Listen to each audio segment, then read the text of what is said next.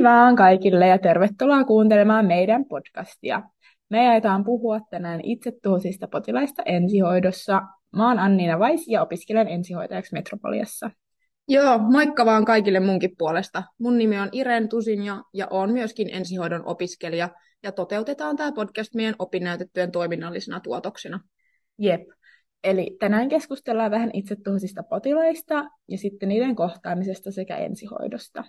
Keskustellaanko kuitenkin aluksi vähän siitä, mikä sai meidät valitsemaan mielenterveysteemaisen aiheen opinnäytetyöhön? Joo, ihmeessä. Mä oon tehnyt paljon töitä opintojen aikana mielenterveyspuolella ja se on musta ollut aika mukavaa, vaikka ensisijaisesti mulla onkin katse tuolla akuutin puolella. Mulla on kanssa jonkun verran työkokemusta mielenterveyspuolelta ja sitten töissä ensihoidossa tulee toki nähtyä tämän potilasryhmän asiakkaita aika paljonkin, niin kiinnosti perehtyä aiheeseen vähän tarkemmin ja ymmärtää myös sitä potilaan puolta asiasta, varsinkin kun meidän tutkintoon ei ihan hirveästi tähän aiheeseen liittyviä opintoja kuulu.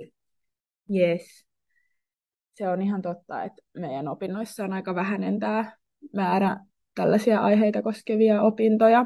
Mutta pitäisikö meidän heti tähän kärkeen vielä eritellä, että mitä me sillä käsitteellä itsetuhonen oikeastaan tarkoitetaan? Joo, käydään ihmeessä läpi. Eli itsetuhoisuudella tarkoitetaan sellaista käyttäytymistä tai pyrkimystä, jonka seurauksena on itsensä vahingoittuminen, ja sitten myös tarkoitukselliset omaa henkeä uhkaavat teot luokitellaan itsetuhoisuudeksi. Juuri niin, ja sittenhän sen voi vielä jakaa suoraan ja epäsuoraan itsetuhoiseen käyttäytymiseen. Eli se epäsuora itsetuhokäyttäytyminen voi näyttäytyä esimerkiksi niin, että ottaa kohtuuttomia omaa terveyttä ja turvallisuutta vaarantavia riskejä. Ja sitten suoraa käyttäytymistä on esimerkiksi itsemurha-ajatukset tai yritykset, ja sitten pahimmassa tapauksessa toteutunut itsemurha. Jonkin verran kirjallisuudessa puhutaan myös onnistuneesta itsemurhasta, mutta mieluummin itse käytän tätä toteutunut. Joo, se ei ole kyllä kovin kiva, kiva termi. Itsetuhoisuus ei siis itsessään ole mikään sairaus, mutta sille voi altistaa jokin yksittäinen tekijä tai sitten monen eri tekijän summa.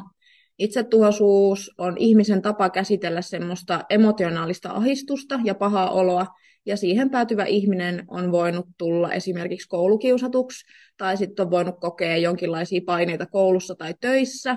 Sitten voi olla ihan parisuhde- tai perheongelmia, tai sitten on voinut kokea vaikka jonkun suuren menetyksen, esimerkiksi jonkun omaisen kuoleminen, tai sitten on lähtenyt vaikka työpaikka alta, tai sitten esimerkiksi jotkut on ihan väkivallan uhreiksi joutunut. Jep. Tota, itsetuhoisuushan ei ole sairaus, mutta tutkimusten mukaan 90 prosentilla itsemurhan tehneistä on jokin psyykkinen sairaus siellä taustalla. Eli mielenterveyden häiriöt ja itsetuhoisuus kulkee ikään kuin käsi kädessä. Joo, just näin. Mutta tämä ei kuitenkaan tarkoita sitä, että kaikki mielenterveyden häiriöistä kärsivät olisi jotenkin itsetuhoisia. Niin, ja onneksi näin. Pitäisikö meidän puhua sit näistä sairauksista, joita itsetuhoisilla sit yleensä on? Joo, puhutaan ihmeessä. Eli itsetuhoisuus oireen on oireena monessakin mielenterveyden häiriössä, ja me ollaan tässä meidän opinnäytetyössä eritelty riskitekijöiksi mielialahäiriöt, psykoosisairaudet ja sitten päihdeongelmat. Aloitettaisiko vaikka noista mielialahäiriöistä? Kerroksa Anniina vähän niistä? Joo. No mielialahäiriöistä päällimmäisenä pomppaa varmaan monilla mielen masennus. Ja se onkin Suomessa taustalla 60 itsemurhan tehneestä, joka on tietysti aika paljon.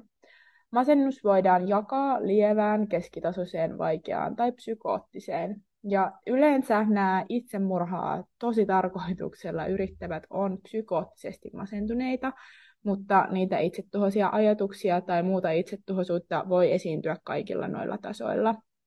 Sittenhän näitä masennusoireita esiintyy myös kaksisuuntaisessa mielialahäiriössä. Joo, niin esiintyykin. Siinä sairauden kuvaan kuuluu vaihtelevin välein toisiaan seuraavat masennus- ja mania- tai hypomania-jaksot. Näillä potilailla itsemurhayritykset usein ajoittuu just tuonne masennus- ja sekamuotoisiin vaiheisiin. Mutta entäs sitten ahistuneisuushäiriöt? Eikö niitäkin esiin kuitenkin aika paljon? Joo, esiintyy, koska itse asiassa neljäs osa meidän väestöstä kärsii siitä jossain vaiheessa elämää. Tuossa ahdistuneisuushäiriössä on kuitenkin paljon ulottuvuuksia, eli se voi olla esimerkiksi paniikkihäiriö, yleistynyt ahdistuneisuushäiriö tai traumaperäinen stressihäiriö. Se itsetuhoisuus ei varsinaisesti ole sellainen oire, mitä mainitaan ahdistuneisuushäiriöiden oirekuvassa, mutta nämä potilaat on kuitenkin todettu olevan valtavasti ja suuremmassa itsemurhariskissä. Siirrytäänkö sitten tuonne psykoosien puolelle? No toivottavasti ei nyt sentään psykoosien puolelle, mutta psykoosisairauksista voidaan kyllä puhua.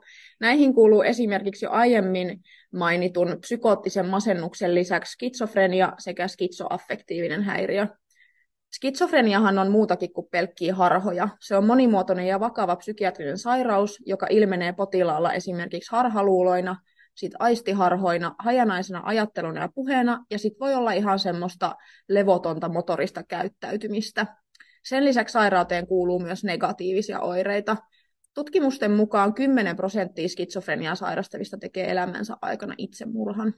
Se on kyllä valitettavasti tosi paljon. Ja sitten skitsofreniapotilaat voi usein olla ensihoidolle aika haastavia, koska niillä niin usein on taustalla myös jotain päihdeongelmaa tai sitten muita mielenterveyden häiriöitä. Sitten lisäksi, vaikka en haluaisi edistää mitään stereotypioita, niin on ihan totta, että he voi olla myös väkivaltaisia. Ja sitten vielä tämän kaiken päälle se kommunikointi voi olla aika vaikeaa niiden skitsofrenian negatiivisen, negatiivisten oireiden takia, joita on siis esimerkiksi aloitekyvyttömyys tai sosiaalinen vetäytyminen. Joo, ne on kyllä aika vaikeita juttuja. Sitten on toki vielä skitsoaffektiivinen häiriökin, mutta sitä esiintyy huomattavasti pienemmällä osalla väestöstä, ja siksi se onkin ehkä vähän tuntemattomampi myöskin. Se on määritelty jaksottaiseksi häiriöksi, jonka aikana potilaalla esiintyy sekä skitsofrenian että vakavien mielenterveyden häiriöiden oireita, kuten masennusta tai maniaa, saman sairausjakson aikana.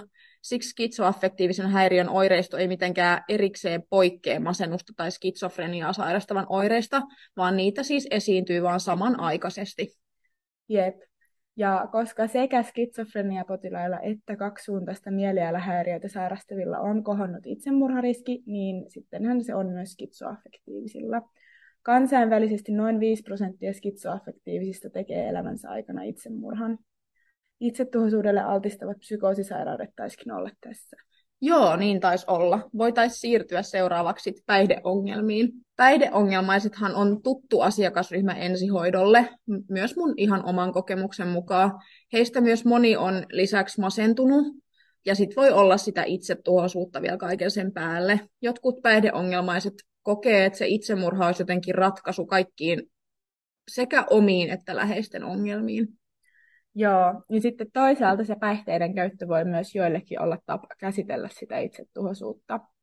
Joskus viime vuosituhannen lopussa oli sellainen tutkimus, jonka mukaan yli puolella A-klinikan asiakkaista on ollut itsemurha-ajatuksia ja joka neljäs on yrittänyt itsemurhaa. Olisi mielenkiintoista kuulla, kuulla, mikä tilanne tässä on nyt tänä päivänä.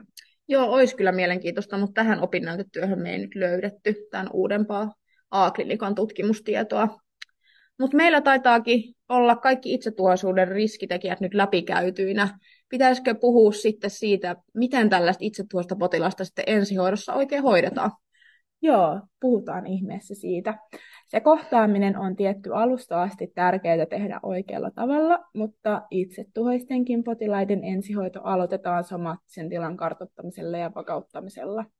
Eli esimerkiksi jos joku potilas on yrittänyt itsemurhaa lääkeyliannostuksella, niin aloitetaan mahdollisimman nopeasti se hoito, eli esimerkiksi lääkehiili, tai sitten jos voi käyttää jotain antidoottia, niin sitten tietenkin se myös. Sitten kaikkien näiden toimenpiteiden ja juttujen jälkeen vasta aloitetaan se psyykkisen tilan arviointi. Joo, näinhän se on. Sitten kun potilaan somaattinen tila on tarpeeksi vakaa, niin sitten vasta ensihoito voi alkaa ottaa selvää potilaan psyykkisestä tilasta. Tärkeintähän tämän potilasryhmän kanssa työskentelyssä on semmoinen henkilökeskeinen potilaan kohtaaminen ja sitten ensihoitajan kyky käsitellä mahdollisia omia tunnereaktioita ammatillisesti ja sitten ihan potilaan kanssa semmoinen rauhallisuus, avoimuus, empaattisuus sekä rehellisyys on tosi tärkeitä piirteitä.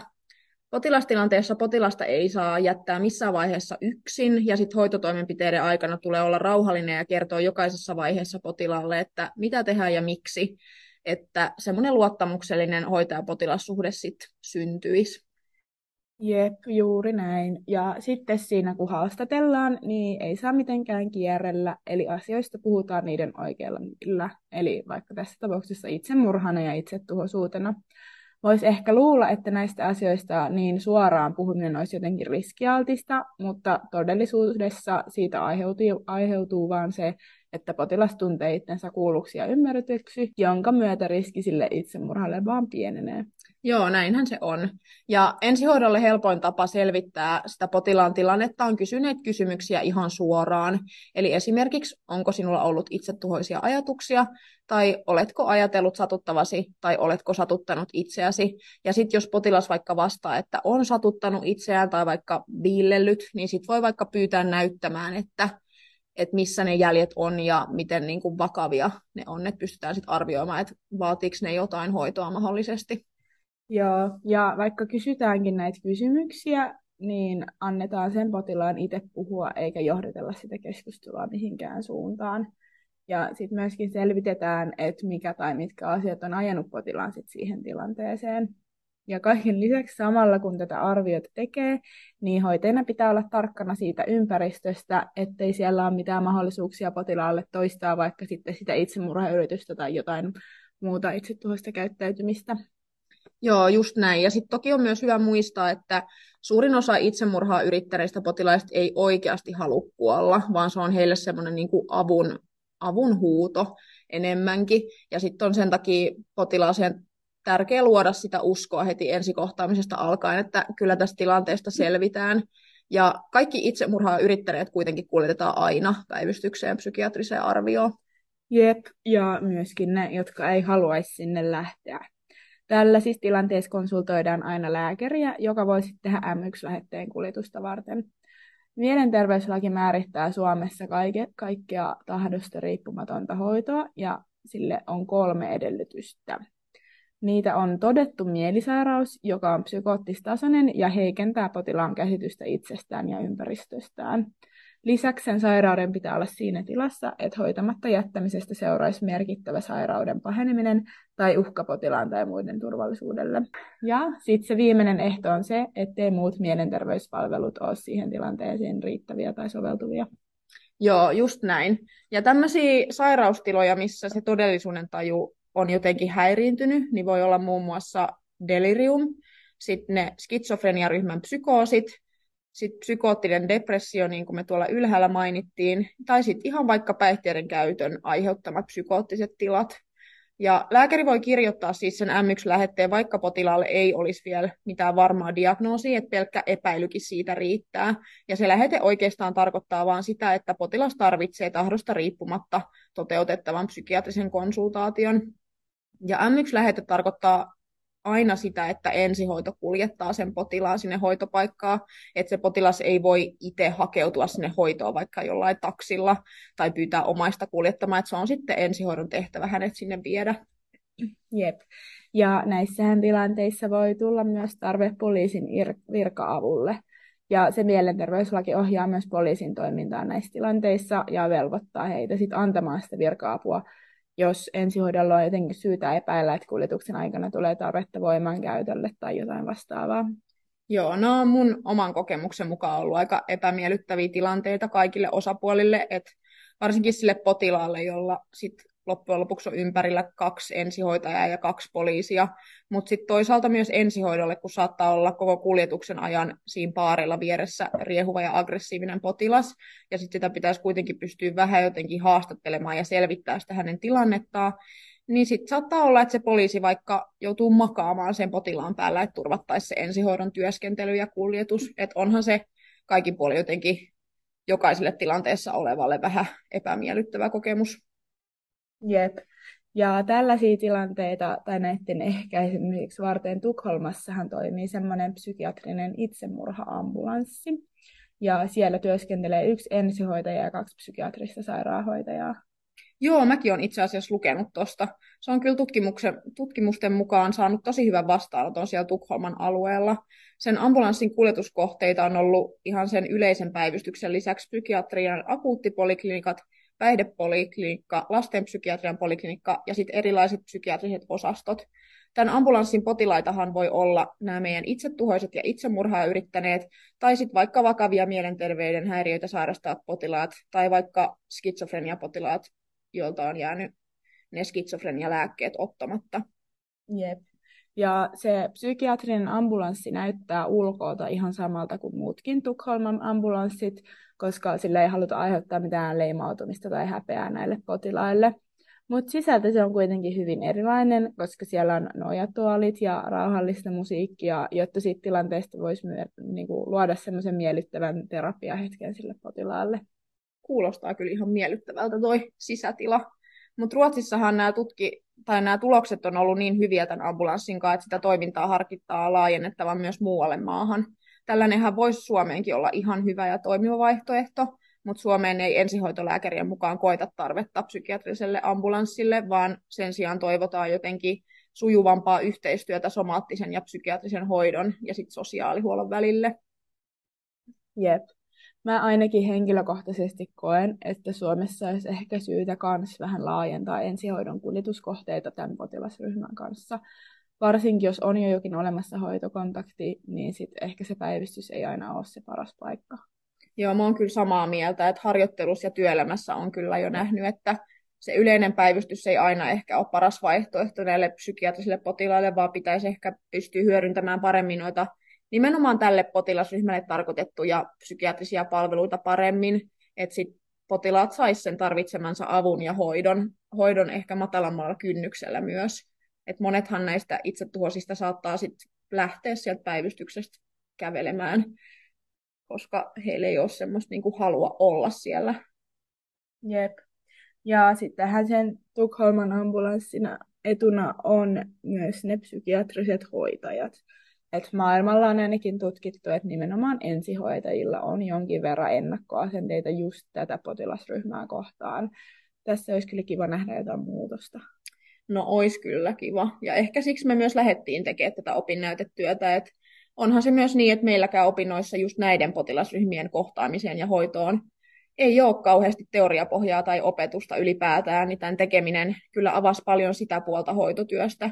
Ja kyllä ainakin itse olen lyhyen työkokemuksen aikana huomannut, että jotkut ensihoitajat suhtautuu näihin mielenterveyspotilaisiin tosi negatiivisesti ja niillä on jo valmiiksi jotain käsityksiä potilaista, ihan kun ne olisi kaikki jotenkin semmoista yhtä massaa, vaikka nekin ansaitsee kuitenkin samalla tavalla sitä yksilöllistä hoitoa. Ja sitten toki se asenne niitä potilaita kohtaan ja miten niille puhutaan, niin kaikkea sitä hoida kovin kunnioittavasti tai ammattimaisesti ja puhuu aika ilkeästikin näille potilaille, niin ei ihme, että itse tuhoisilla potilailla sit saattaa olla, olla semmoinen epämiellyttävä kokemus. Jep.